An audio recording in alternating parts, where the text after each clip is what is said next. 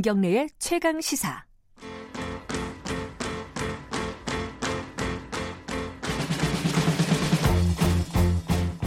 김경래 최강 시사 3부 시작하겠습니다.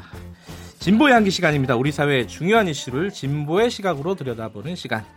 아, 오늘도 김기식 더 미래연구소 정책위원장 나와 계십니다. 안녕하세요. 예, 안녕하세요. 오늘 아까 제가 2부 마지막에 말씀드렸듯이 최근에 좀 시끄러워요. 네. 검경 수사권 조정. 아, 이 말도 어렵고 일단 기본적으로요. 어, 문무일 검찰총장이 뭐 언론에서는 뭐 항명이라고 표현하기도 하고 뭐 반발을 하긴 했어요. 하고 하고 있는데 또 어떻게 좀 수습이 되었고 국회에서 논의하는 것처럼 분위기가 잡히는 것 같기도 하고. 근데 사실 내용이 뭔지는 약간 좀 어, 뭐랄까요 좀 어려운 내용이에요. 이게 우리한테 되게 중요한 내용인데 어렵고 디테일한 내용이라서 오늘은 그 부분을 좀 중점적으로 얘기를 좀 들어보겠습니다.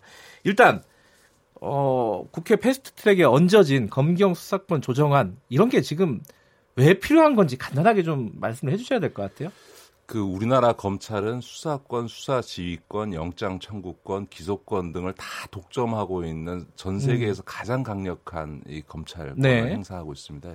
사실 이렇게 된 이유는 우리가 해방 뒤에 일제 시대의 잔재로 친일 경찰들이 너무 막강한 힘을 어, 쓰다 보니까 그거 친일 경찰을 그 당시의 경찰의 막강한 아하. 파워를 견제하기 위해서 어, 검찰에게다 상당히 제도적으로는 권력 권력 을 많이 몰아준 형태를 음. 가져왔는데 그렇게 시간이 지나다 보니까 이제는 검찰 자체가 너무 지나치게 비대해진 이 권력으로 음. 인해서 어, 적어도 수사권만큼은 음흠. 1차 어, 수사권만큼은 이제 어, 경찰에게 주고 네. 검찰이 하고 있는 직접 수사의 범위를 최대한 어, 줄여야 된다라고 하는 음. 것이 이제 검경 수사권 조정의 핵심적인 거죠. 어, 그 근데 이 점에 대해서는 검찰에서도 인정을 합니다. 경, 음, 예, 예. 경찰한테 1차 수사권 줘야 된다든지 어, 검찰의 지나치게 넓은 이 수사 범 직접 수사 범위에 대해서 수사 범위를 좁혀야 된다는 거는 검찰도 인정을 하는 거죠. 그러면 지금 요번에 이제 그 패스트 트랙에 올라간 지금 국회에 상정이 돼 있는 법안에 대해서 지금 문무일 검찰총장이 어 반대 의사를 밝힌 거잖아요, 사실상. 그죠? 어떤 특정 부분에 대해서 네, 예. 좀 뭔가 수정이 필요하다는 네, 네. 취지인데 어, 또 조국 민정수석도 뭐 경청할 필요가 있다. 이렇게 또 얘기를 했단 말이에요. 그러면은 뭔가 논의의 지점이 있다는 건데 그 중에 몇 개가 있어요. 몇 개가 있지만 하나씩 좀 여쭤볼게요. 일단 1차 수사권 종결, 종결권을 누가 갖고 있느냐 이 얘기를 많이 하던데 이게 뭔 말인지부터 좀 얘기를 좀 해주세요. 예, 그 수사를 이제 개시하는 걸 이제 경찰이 자율적으로 하고 그 예. 수사를 해서 거의 거기까지 이해가 돼요. 예. 기소를 하려고 할 경우에는 기소권은 검찰에 있으니까 검찰에다가 송치 하는 건데 네. 만약에 사건을 무혐의 처분해서 네. 불기소할 경우에 그걸 이제 수사 종결한다 그러는데 옛날에는 그 수사 종결을 하려면 검찰의 지휘를 받아서야만 이 네. 수사를 종결할 수 있다는 걸 경찰이 자체적으로 수사 종결할 수 있는 권한을 부여해 준 거죠. 그러니까 네. 시작과 끝을 경찰이 일차적으로 판단할 수 있게 해주겠다라고 하는 건데 이거에 대해서 이제 그, 그, 검찰에서는 어 경찰이 사건을 덮으면 어떡할 거냐라고 음. 하는 문제 제기를 하고 있는 거죠. 물론 제도적으로는 경찰이 수사 종결을 했다 하더라도 그 수사 종결한 자료를 검찰에다 다 제출하도록 되어 있기 예, 때문에 예, 예. 그걸 검토해서 검찰에서 다시 수사를 해라라고 하는 재수사 요구권이 있습니다. 네. 아, 그런 점에서 보면 충분히 재활 장치가 있다고 볼 수 있고요.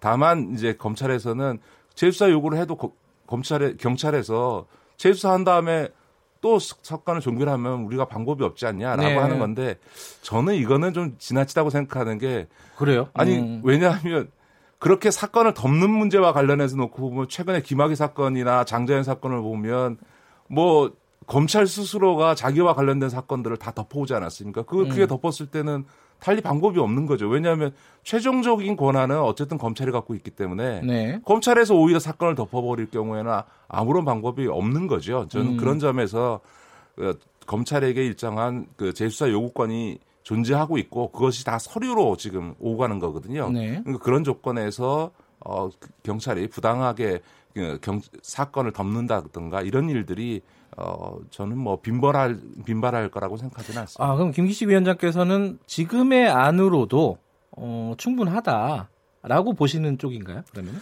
검경 수사권 조정과 관련해서는 네. 저는 어 기본적으로는 지금 이제 그 나와 있는 법안에 상정된 부분들의 기본 틀은 저는 문제가 없어 보이고요. 다만 실제로 법을 입, 입법하는 과정에서 몇 가지 보완 장치들은 음. 있을 수 있겠죠. 예를 들어서 검찰의 재수사 요구권에 대해서 요, 구했을때 네. 경, 경찰이 최종적으로 그거를 네. 무혐의 처분할 경우에는 그 사유나 이런 부분들에 대해서 그 네. 검찰이 재수사 요구한 지점들 하나하나들에 대해서 다 소명하도록 만들므로써 실제로 그냥 대충 얼버무려서 사건을 덮는 일은 없도록 한다든지 음. 하는 이런 몇 가지 디테일한 방법 부분에 있어서의 보완은 있을 수 있겠습니다만 검경 수사권 조정 자체는 음. 저는 큰 틀에서는 문제가 없다 이렇게 보여집니다. 근데 그런 비판도 있더라고요. 그 아까 이제 두 가지 말씀하셨는데 이런 검찰과 경찰의 관계도 있지만은 검찰이 수사하는 게 너무 많다. 네네. 범위가 너무 넓다. 네네. 그거를 좀 좁히, 좁히는 게 좋은데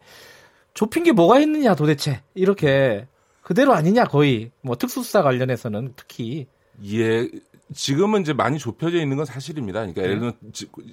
예를 들면 지금 그 경찰로 놓고 보면 검찰로 놓고 보면 형사부에 해당되는 사건들에 대한 직접 수사는 이제 못 하는 거고요. 음. 특수부에 해당되는 사건들만 이제 검찰이 어, 직접 수사할 수 있도록 그 허용을 해준 건데 그 범위에 대해서 좀 넓다, 좁다라고 하는 부분들이 있는데 음. 문제는 오히려 그거보다 수사를 하는 과정에서 연관 범죄들이 이제 네, 그 적발될 수 있지 않습니까? 이제 그럴 경우에 이 좁혀진 수사권 범위 를 넘어갈 경우에 검찰이 그러면 어떻게 할 거냐라고 음. 하는 문제들은 현실적으로 제기될 수 있습니다. 예를 들어서 어 뭐 일반 뇌물 사건을 하는 과정에서도 일반 형사 범죄가 발견될 그렇죠. 수 있지 뭐 않습니까? 마약 범죄도 네. 나올 수 있고요. 뭐 예. 그럴 경우에 이 사건 처리를 어떻게 할 거냐라고 하는 부분이 있는데 그런 부분들은 조금 더 미세하게 조정하면서 할 수는 음. 있겠습니다만 지금 뭐 수사권 범위를 좁히자라고 하는 거에 대해서는 검찰에서도 크게 반발하고 있는 건 아닌 것으로 알고 있습니다. 그러니까 반발하지 않는 게 제가 여쭤본 게요. 그 특수수사 관련해서 지금까지 뭐 검찰이 어, 무소불위의 권력을 휘둘렀다.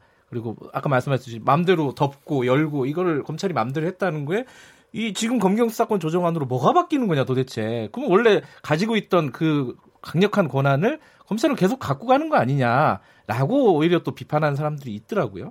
글쎄요. 근데 특수수사와 관련해서는 상당한 네. 수사 역량이 필요하기 때문에 지금 음. 당장 그걸 다 경찰로 어, 음. 어, 넘기는 거고 아예 검찰의 직접 수사 권한을 전, 전면적으로 폐지한다. 이거는 제가 보기에는 제도 개혁에 있어 좀 음. 무리해 보이고 일단 어, 검찰의 직접 수사 범위를 좁힌다는 의미가 있고요. 그렇다고 해서 그러면 이, 그, 이런 뇌물 사건이나 이런 특수수사에 관련된 부분들은 경찰은 못하냐? 그건 아니거든요. 음흠. 경찰도 할 수 있는 거고. 네. 다만 검찰이 직접 할 수 있는 버, 이 허용되는 범위를 좁혀서 허용해 준 것이기 때문에 네. 이것은 뭐 검찰의 고유한 권한이다 이렇게 보고 해석하고 있는 건 아닌 거죠.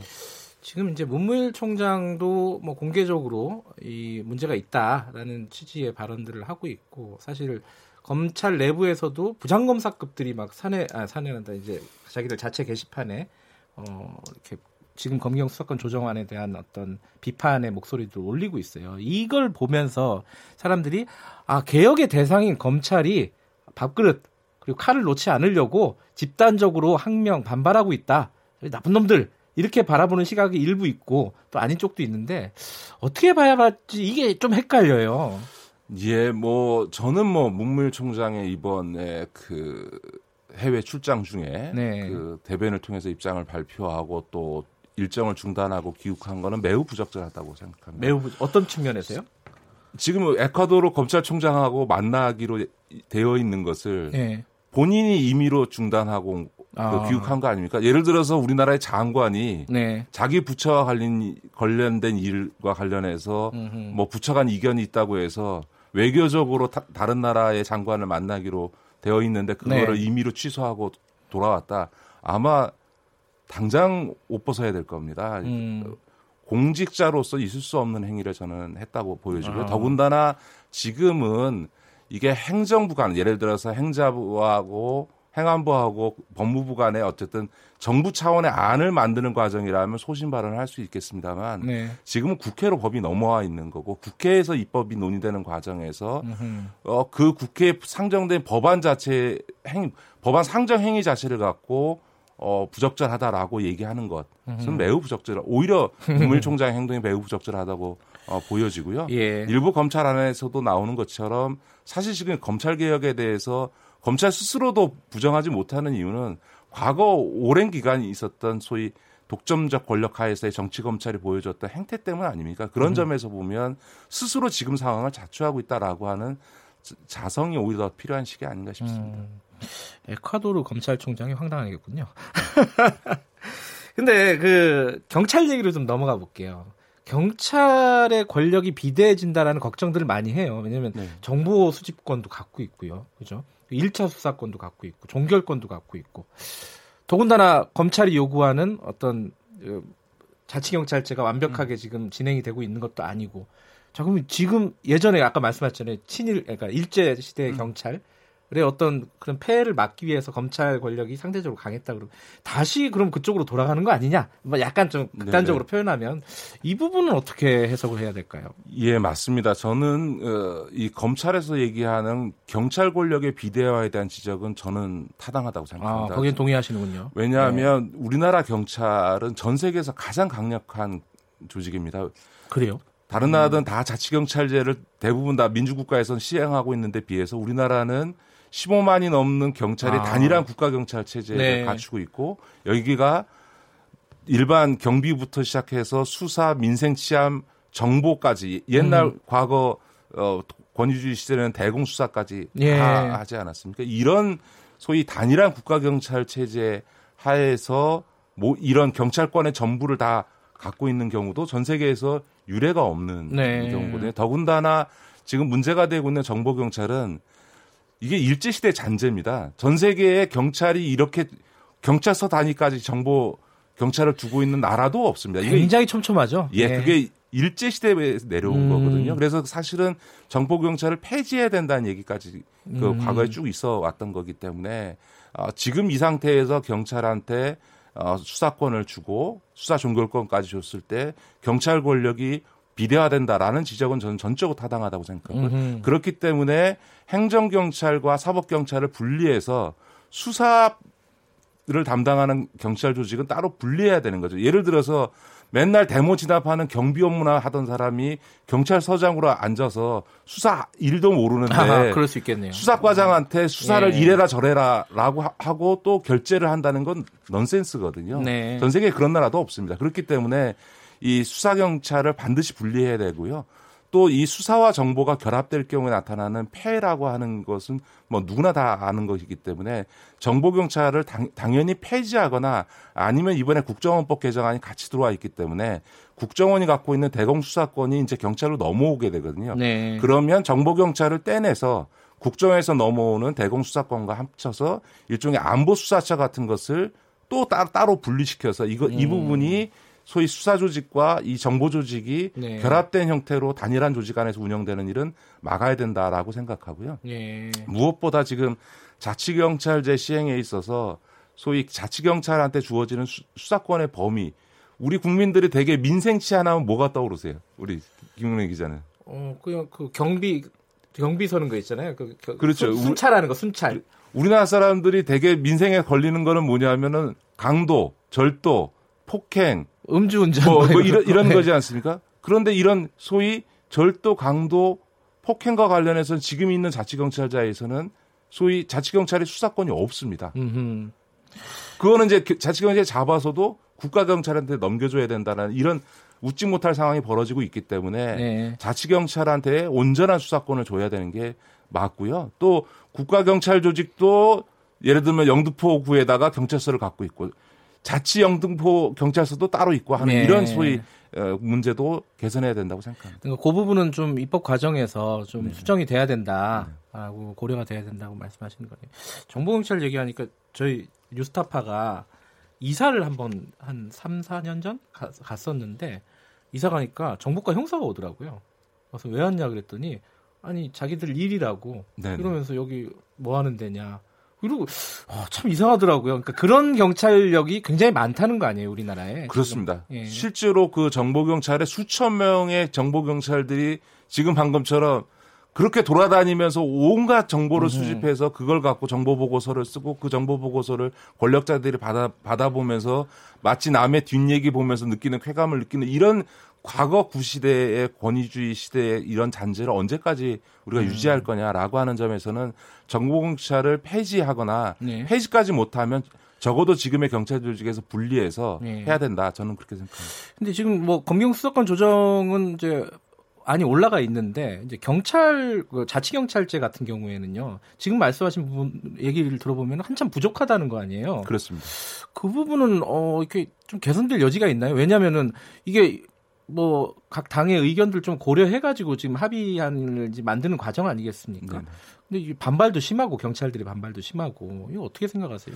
예, 그 점에 있어서는 지금 그 자치경찰제와 관련해서는 국회 행안위에 지금 관련 법안이 예. 계류 중에 있기 때문에 이번 검경 수사권 조정 법안을 처리하면서 이 자치경찰제 음. 법안도 함께 처리해야 되는 게 맞고요. 예. 그럴 때 이 지금 현재 자치경찰제와 관련해서나 또 경찰 조직 아까 말씀드렸던 정보경찰을 네. 분리하는 문제라든가 이런 문제들 경찰 개혁과 관련된 문제들이 같이 처리되는 게 맞다. 더군다나 음. 지금 논의되고 있는 경찰대 개혁 같은 경우도 예. 더 이상 미뤄지면 안 되거든요. 예를 들어서 경, 검찰 같은 경우에 사시 기수들에 의해서 똘똘 뭉쳐가지고서는 예. 이 카르텔 구조를 형성한다고 얘기하는데 경찰은 딱 하나밖에 없는 경찰대 출신들이 4년 동안 대학에서 동고동록하면서 맺어진 아, 선후배 관계가 그렇죠. 경찰 권력 자체를 독점하는 거거든요. 음. 이것도 전 세계 유례가 없고 음. 경찰 안에서도 이 경찰대 출신들의 권력 독점에 대한 비판들이 나오고 있습니다. 그런 음. 점에서 보면 경찰의 비대화, 그 비대화된 경찰 안에서의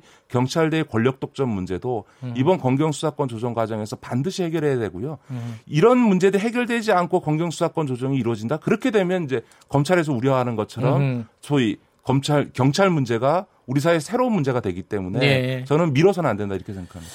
그러니까 지금 문무일 총장이 반발하는 내용 중에 일견 타당하고 고려해야 될 부분도 있고 좀 무리한 부분도 있고 이거 잘 가려서 봐야겠네요. 예, 음. 그 문제 제기를 하는 방식에 대해서는 대단히 저는 부적절했다고 음. 보지만 이 소위 경찰권의 비대화, 음흠. 경찰 조직의 문제와 관련된 부분에 대해서는 음. 우리가 심각하게 받아들이고 예. 검경 수사관 조정 과정에서 개혁해야 된다고 봅니다. 알겠습니다. 오늘 말씀 감사합니다. 네, 고맙습니다. 아, 진보의 향기 김기식 더 미래연구소 정책위원장이었고요. 김경래 최강시사 듣고 계신 지금 시각은 8시 47분입니다.